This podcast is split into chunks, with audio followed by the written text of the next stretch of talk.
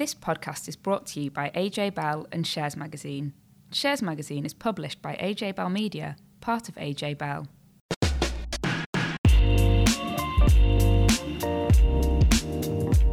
Hi, welcome back to Money and Markets. I'm Laura from AJ Bell, and with me is Dan from Shares. Hello. So, this week we're going to talk about how some 18 year olds are about to come into some money, the initial impact of government support to help the hospitality sector, and the surge in the UK property market. We're also going to reveal what's on the minds of fund managers around the world and what we can learn from the latest credit card figures.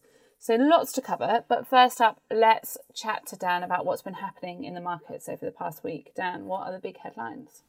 Well, if you are invested in US stocks, I imagine that you're feeling quite good because the S&P 500 and the Nasdaq both hit new record highs.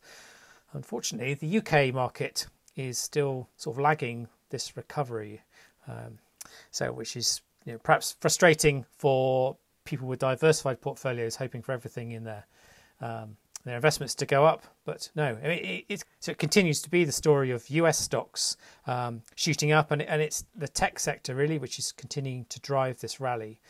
It's now quite a crowded trade, lots of people in there. So um, I, I am seeing increasing murmurings amongst the investment community, particularly amongst analysts and fund managers, about whether um, it perhaps is time to take some money off the table with on with with regards to tech. You know, you've had such a good run, perhaps it's time to to lock in and protect those gains. It seems strange that the markets in the US are doing so much better when you would think that there would be much more linked to coronavirus, and obviously that is not so much un- under control in the US. So, are the markets kind of ignoring that whole COVID nineteen issue? Well, yeah. I mean, the recovery is partly down to sort of the Federal Reserve um, providing some stimulus to the markets. Um, you've also got investors who, who, seem quite confident that the, the economy is going to get better, um, and also this, you know, there aren't really that many other better opportunities to make money and, and sort of fairly decent returns than on the stock market at the moment. So, um, you know, you, you've got those drivers, but yes, you know, against the backdrop of um, you know economic problems, um, continuing lockdowns, you know, you can see lots of um, concerns about how coronavirus um, sort of numbers are picking up again in certain parts of the world. Um, so really, it, it's it's quite interesting. How the market is definitely forward looking and seems to be looking past all this sort of doom and gloom. But um, I guess you know, if you're going into 2021, you know, the, the mind investors is very much on what will happen next year. Um, it'd be interesting to see how this how, how, the new year starts and whether if they if they don't get sort of evidence that things are going to be bright and cheery next year, I wonder whether we'll get a bit of a of a wobble. Quite often see it in in January time. And so then back on home soil, we've had some big announcements from companies this week. Um, we talked a couple of weeks ago about unemployment figures rising, and Marks and Spencers was the latest company this week, wasn't it, to come out and announce massive job losses. Yeah, I mean it's so frustrating, isn't it? I feel I do feel really sorry for um, you know people who are affected by all these job cuts because it seems to be every day there's another big company sort of saying, unfortunately, we have to sort of cut back on our staff numbers. And it is it is you know really troubling time and, and um, you know Marks and Spencer's been going through some sort of transformation for years.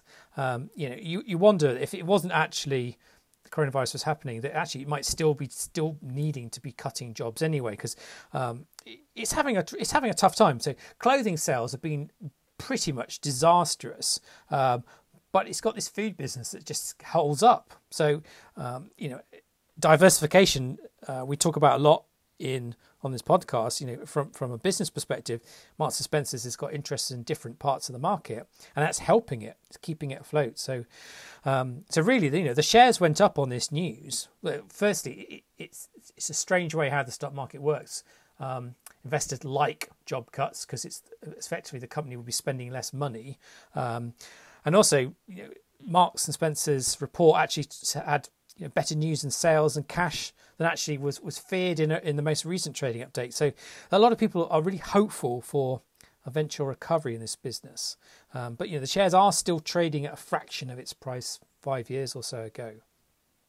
And you expect to see more companies announce these job lists. So if we look at the estimates of what unemployment is going to be by the end of the year, there's going to be lots more announcements like this. But it feels like there's kind of a new announcement every day of some sort of job losses from some companies, isn't it? There is, and, and it unfortunately does seem as if we're going to get much more of these things. I imagine if, if you know, more companies are now going back to work in their office, and I, I think the management will take a, take this as an opportunity to to look again at the cost base. Um, you know, and also if earnings aren't recovering as fast as perhaps companies have hoped, they're going to have to make some you know, some tough decisions. So yeah, you know, it, you, know, you do need to sort of brace yourself and again, we've talked on the on the podcast before about having the importance of having some cash backup in your savings that you know should anything terrible happen in your life that you you've got something to fall back on. So um, you know saying if you've been saving a bit of money recently by not having to travel to work and uh, it's just sitting in your bank account i would i would quietly just put that to one side. Don't think about how you might want to spend it. You, you know i think it's going to be difficult times up uh, in the coming months so that's all a bit depressing. Is there any positive news out there in the markets? Yeah, absolutely. I mean, we've got you know some of the other companies um, that have been reporting last week have included the miner BHP. You know, uh, yes, it, it disappointed on its dividend, but the fact is it's still paying investors this cash reward, um, and I, I, think this sort of points to what's happening in the world of um, people looking for for income. That you know, since the first of July, we've actually had among companies who had previously deferred dividends, those companies have now come out and declared more than £2 billion worth of payments. So, again, we, we touched on this a couple of episodes ago where, where um, management in various companies seem to be finding it a bit more, bit more sort of confident about their prospects. Um, so you've seen in recent weeks Direct Line, the house builder Persimmon, uh, BAE Systems, and, and Mondi, the packaging company. They're among the companies who are who held off paying dividends, but now feeling a bit more confident. So so while we do talk about um, brace yourself for potentially more job cuts, there are some businesses which are feeling more confident and, and so it's it, it, unfortunately it's not a level playing field here um, corporates are going through lots of different things at the moment, and um, it's kind of difficult to sort of say exactly this is what's going to happen to economies, this is what's going to happen to businesses because they're all going through different things. But I, I think that's uh, the, the, resumption of dividends to me is the one of the key positive stories amongst investments at the moment. And a big relief for income investors who had been seeing a pretty bleak outlook earlier this year. Yeah, definitely. I mean, it's, it's, so the other thing that sort of caught my eye in the news as just as we're recording this was um, obviously we've got inflation figures out. So, so Laura, this is I know you look at this area quite a lot. So, you know, t- tell our listeners what's happening in with inflation. Yeah, so um, inflation had been falling during lockdown as fewer people were going out and spending money. Um, but there's been a shock increase in inflation in July. So inflation is obviously backwards looking and looks at the amount uh, that prices have risen by in a kind of example basket of goods during that month. Um, in June, it was 0.6%, but it's risen to 1% in July, which is actually the opposite direction to where lots of people thought it was going, including the Bank of England. So the Bank of England's forecast is that it would fall to a quarter of a percent um, by the end of the year, uh, so kind of throughout the second half of the year, actually it's jumped to 1%. And there's kind of lots of different reasons for this. Um, there's no one clear reason. Some of it is lockdowns eased, and so people are going out and spending more.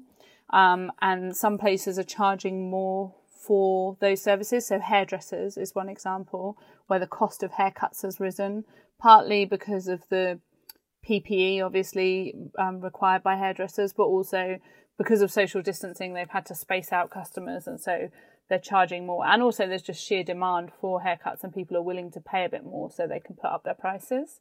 Um, the same, similar kind of story for um, dental and physiotherapy services. So, people that had been putting off getting that treatment during lockdown when all of these services were closed are now going out and spending money there, and prices have risen a bit there.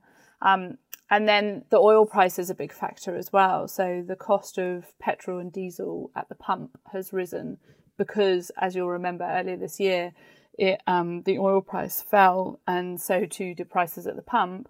Um, now we're seeing kind of some of that come out and prices rise a little bit, which is pushing prices up.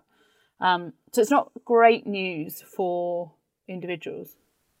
I think because I think a couple of months ago there was uh, there were some people saying, oh, you know, no one's no one's really talking about it, but you should really get ready for a bit of inflation. And everyone's going, no, that's ridiculous. It's not going to happen when we're in sort of economic turmoil. But yeah, I mean, so this this is quite an interesting result that we're we're seeing now.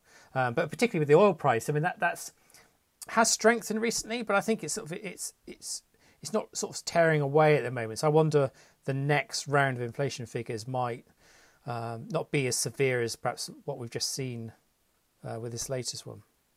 It's just frustrating for individuals when we're at a time where, for example, interest rates have fallen, so savers aren't getting much return on their money.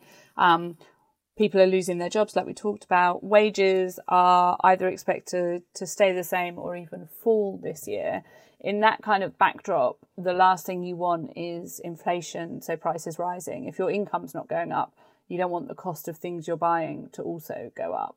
Um, but obviously, I feel like we have to put this caveat on everything at the moment. It all depends, the direction of inflation all entirely depends on um, what's going to happen with the coronavirus when we get a vaccine, whether there's a second wave, um, also how the kind of Brexit trade talks pan out. So there's a lot of uncertainty out there. So it's almost impossible at the moment to, to predict which way things are going to go. So what about uh, public transport? I think you know if people are sort of now progressively going back to work in offices. Is, is there, I presume, inflation uh, would generally bring bad news on um, the cost of your train ticket? Yeah, and so the July figure for inflation is what determines um, season ticket price rises and some other train ticket price rises for the following year. Um, so it's a bit of a weird system, partly that it uses the RPI or retail prices index measure of inflation, which is widely discounted and discredited, but it is still used for train fares. Um, and that always sits a little bit higher than the normal measure of inflation. Um, so that July figure is then what's used in January as the price hike for train tickets. And so that figure um, this year has also risen uh, along with the normal rate of inflation. And so that's 1.6%. So what that boils down to mean is that next year your season ticket is going to cost 1.6% more than it did this year. So that's a lower increase than it was um, last year. Uh, so what we saw in January this year was a 2.8% rise. Um, but obviously, that's still pretty unwelcome with that backdrop that we talked about of kind of stagnating wages, unemployment. Um, yeah, so absolutely. it's not great for commuters. So, child trust funds are back in the news as the first batch are about to mature. So, Laura, are we going to see an army of 18 year olds suddenly loaded with cash? I think so, yeah. the pubs are going to be full of these 18 year olds that have got this sudden windfall they didn't know about. Yeah, so the government launched child trust funds for children born um, 18 years ago. So, and they were locked up for 18 years. So basically, the first people to turn 18 this September um, will be able to get their hands on this pot of money. How much they'll be able to get depends on lots of different things. Partly, it depends on how much the government put in in the first place, which was determined by your family income level at the time. Um, it will also depend on whether your parents or grandparents added to that money over time or whether they didn't make any further contributions. And then obviously it also depends what that money's been doing in that time. So whether it's just been sitting in cash, maybe earning not very much, or whether it's been invested, and then if it has been invested, what it's been invested in. So quite a wide range of of how much people could have. Broadly speaking, most people got two lots of £250 from the government that would then have been earning interest um, for 18 years. And then if their parents had added to it, obviously that will boost the pot. If they'd invested it, that will boost the pot. So it's not clear. You can't say every 18 year old is going to get X amount of money. Um, but I think quite a lot of them will be quite pleased. It's bonus money, isn't it? So yeah, I mean, it, it, I'd, I'd, be quite interested because the, the, stuff I've sort of read is that a lot of parents just stuck into a cash account. So you're probably looking at absolutely minimal returns. But I, would be quite interested to see um, you know, if there's any sort of parents who thought, well, I might as well take a lot of risk with this money because there's plenty of time to ride the ups and downs with the stock market. Uh, and I wonder what you know, what's the sort of the top figure that we could potentially see for someone you know turning 500 quid, um, potentially you know some some contributions on top of that into you know thousands of pounds. Would be quite interesting. It'd be great, wouldn't it? I hope that stories emerge of that of these 18 year olds not realizing that they've got this pot of money. Yes. One of the big issues with the Child Trust Fund is that um, if parents didn't claim it on your behalf, then the government just opened an account for you anyway to to put the voucher in.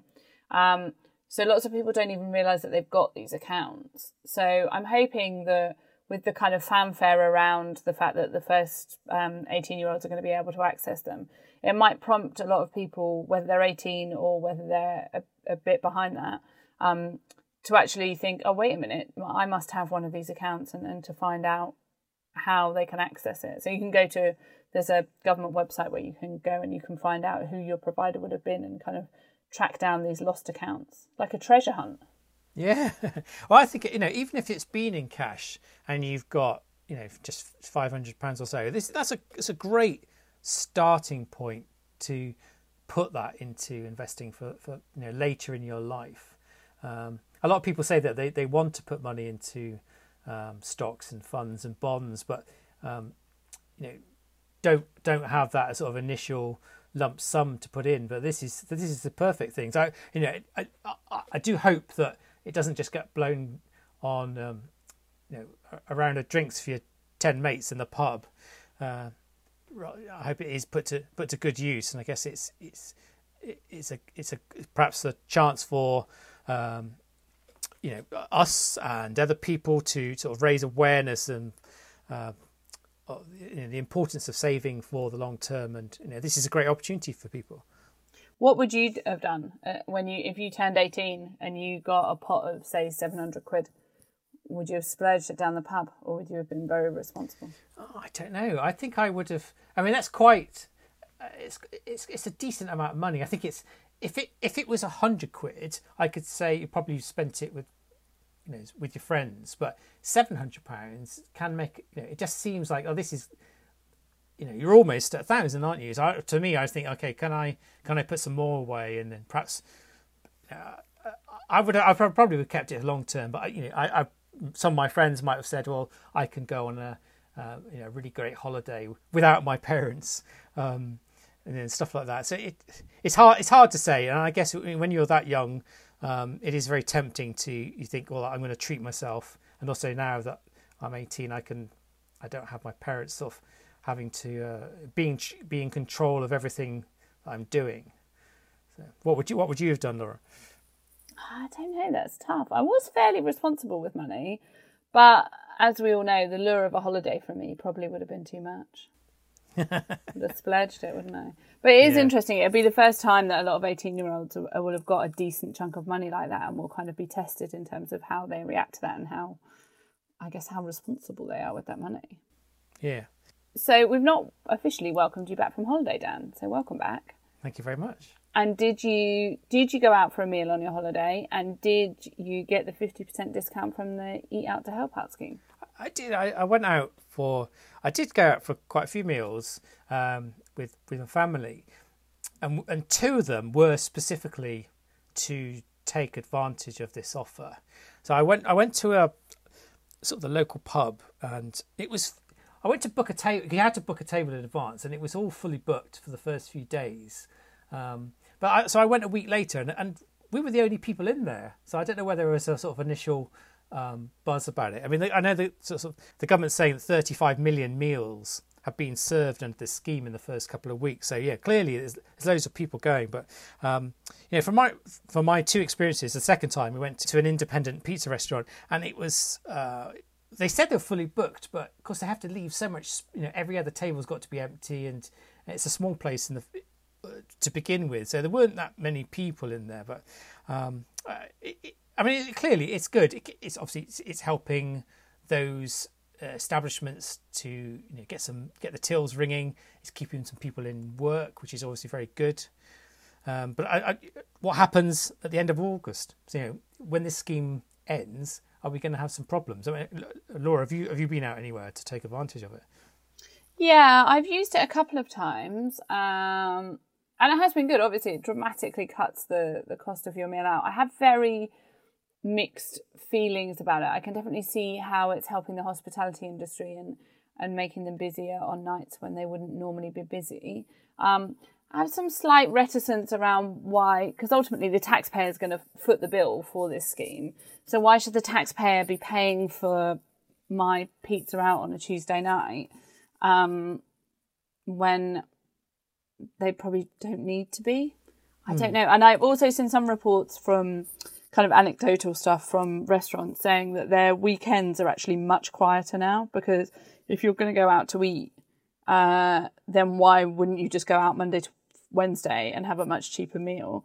So some places are reporting that actually the weekends are quieter than they were, which would be interesting if it is true. I mean, there's no actual kind of stats to back that up yet, but um, it would be interesting if it's kind of taking away weekend trade and, and just shifting it to to a different day of the week. Yeah, I mean, I've seen it. There's a few places near me I've seen where it's they're offering ten percent off on Thursdays and Fridays, um, to try and keep this sort of momentum going. Um, and I've seen, you know, lots of people saying, "Oh, you know, should this be extended into September, or you know, should it be extended to the end of the year?" Um, that'd be quite interesting. But uh, there's a company on the stock market called Tasty, um, which is like an Italian restaurant chain.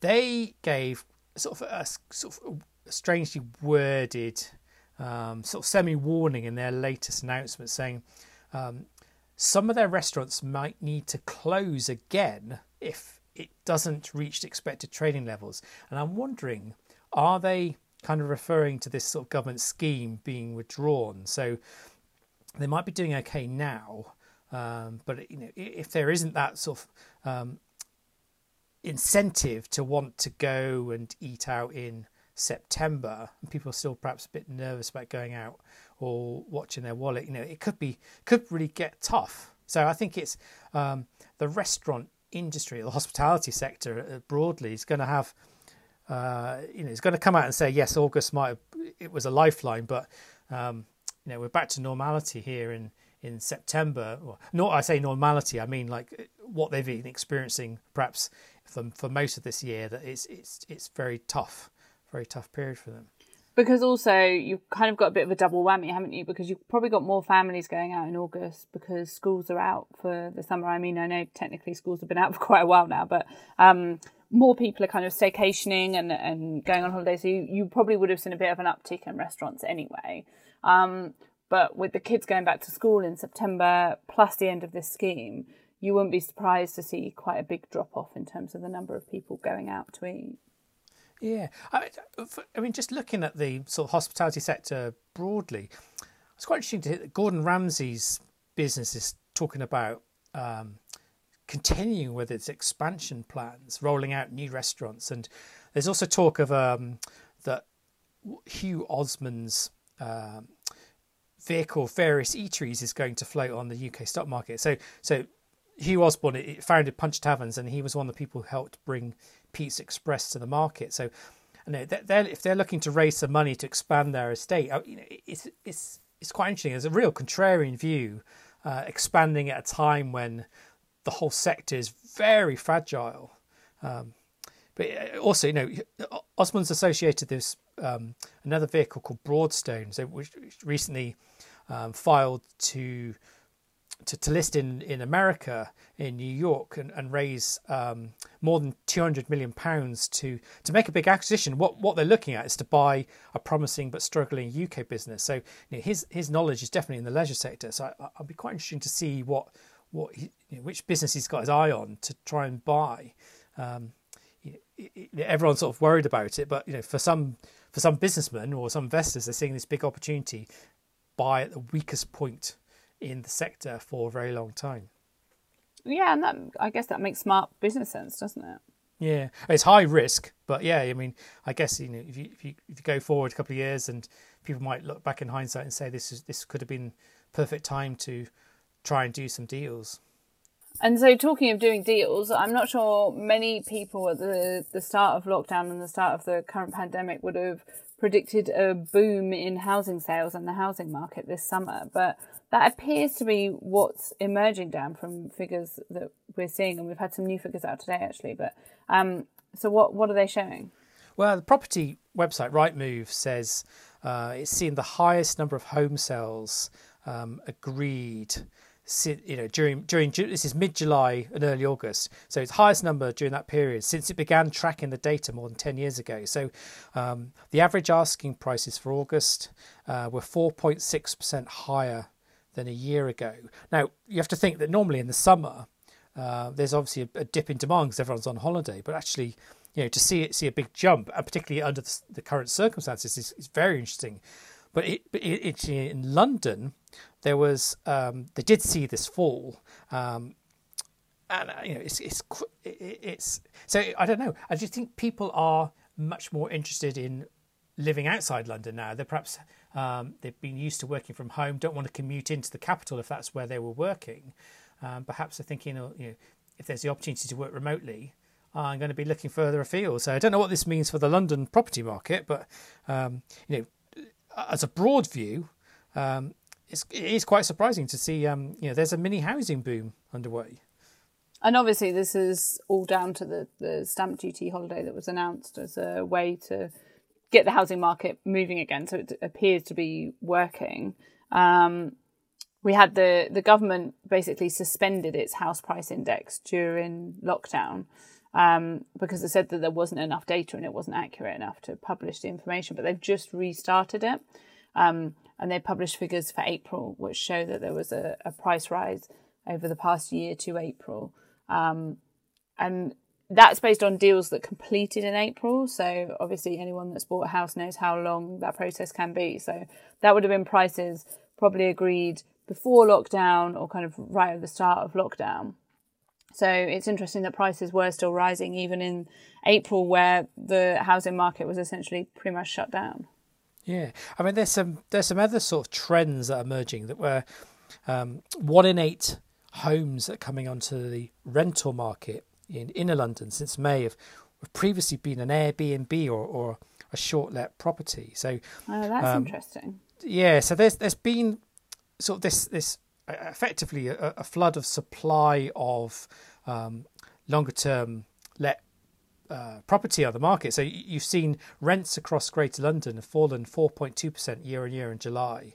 Um, in inner London, the rents have fallen by 8.4%. I mean, that is absolutely incredible, isn't it? So, mm. um, I mean, it's it's for you know for, interesting for Airbnb. So the company is, is meant to be floating on the US stock market very soon, and all the all the reports I've read would suggest it's still going ahead with it, even though uh, it, its business will have clearly been affected by um, sort of restrictions on travelling this year.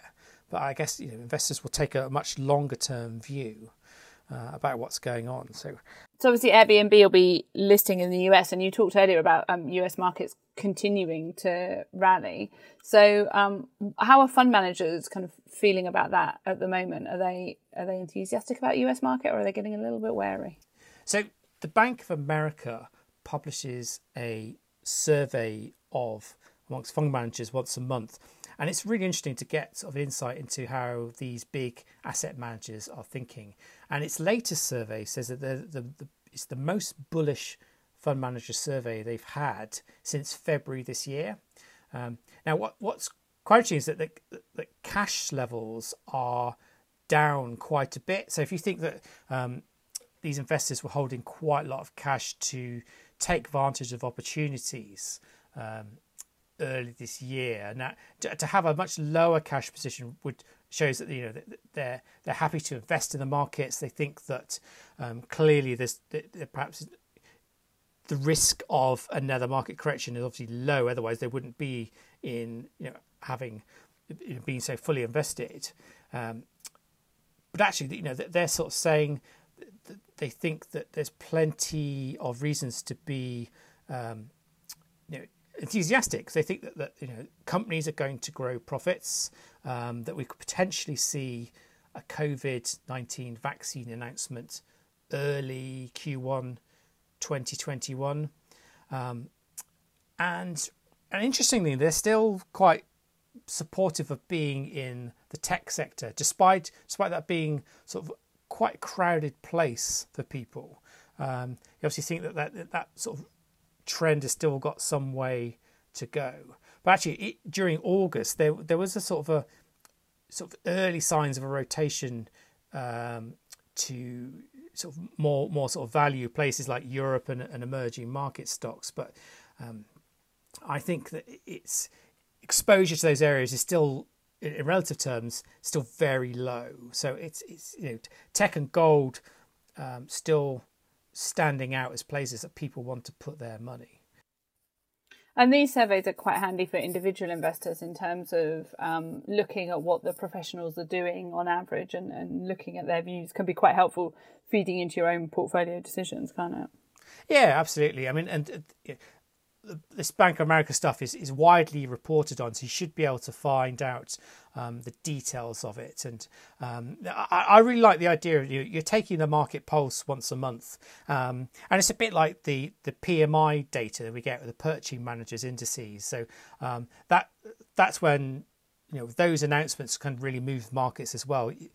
In that situation, you have um, people making decisions about what they're going to be buying. You know, clearly they'll have a view about where where the you know relevant economies will be and, and how their companies are feeling. So when you're seeing strong PMI numbers, it, sort of, it is a signal that there's um, lots of people being bullish about the world, and therefore that sort of has a knock-on effect of being bullish about um, investing as well. So, so here the latest um, Bank of America Fund Manager Survey is, you know, it, it is bullish, but you know the, the bank is saying it's it's far from being dangerously bullish. So um, perhaps it, it's sort of indicating we're not seeing um, the top of the market as as we speak at the moment. So, so just before we finish up, so Laura, I want to just ask you about credit card figures. I know there's some new data out. So, so given this rise in unemployment, so are we actually seeing sort of a big uptick in credit card usage, and should we be worried if that's happening? So actually, what we're seeing is the opposite of that. So we're seeing fewer people spending less on credit cards, and actually lots of people um, using some of this time to pay off some of their credit card debt. So we've talked before about how lots of people have been able to save money during lockdown just because they've been going out less or going on holiday less and haven't seen their incomes impacted by the crisis.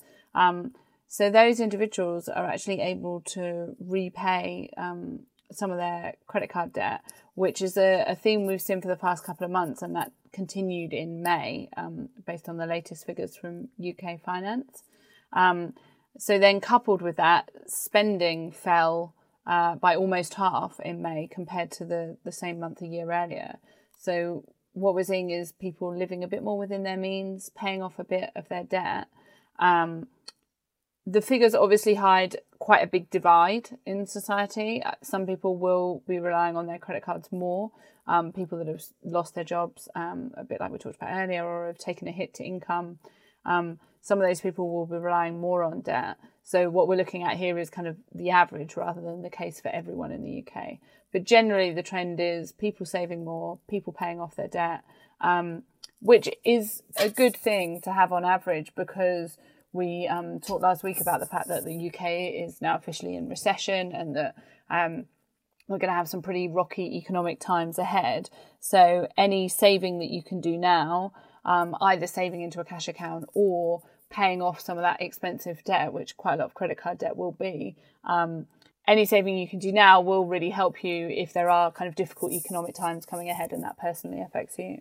So thanks a lot for listening this week. Remember, you can listen to us on Spotify, the iPhone podcast app, or Podbean, and just search for Money and Markets. And do tell your friends and family about the podcast, and it's helpful if you can leave a review. So next week is going to be my last podcast for a while before I take some time off. So please don't miss it. See you next time. Bye. Before you go, please remember this podcast is for educational purposes, and the views expressed don't necessarily reflect those of AJ Bell or Shares Magazine. The podcast isn't telling you whether certain investments are suitable or not. And don't forget that the value of investments can change, and you can lose money as well as make it. It's also important to remember that tax rules apply, and that the way an investment performed in the past may not be the same as how it behaves in the future. If you want help, go see a qualified financial advisor.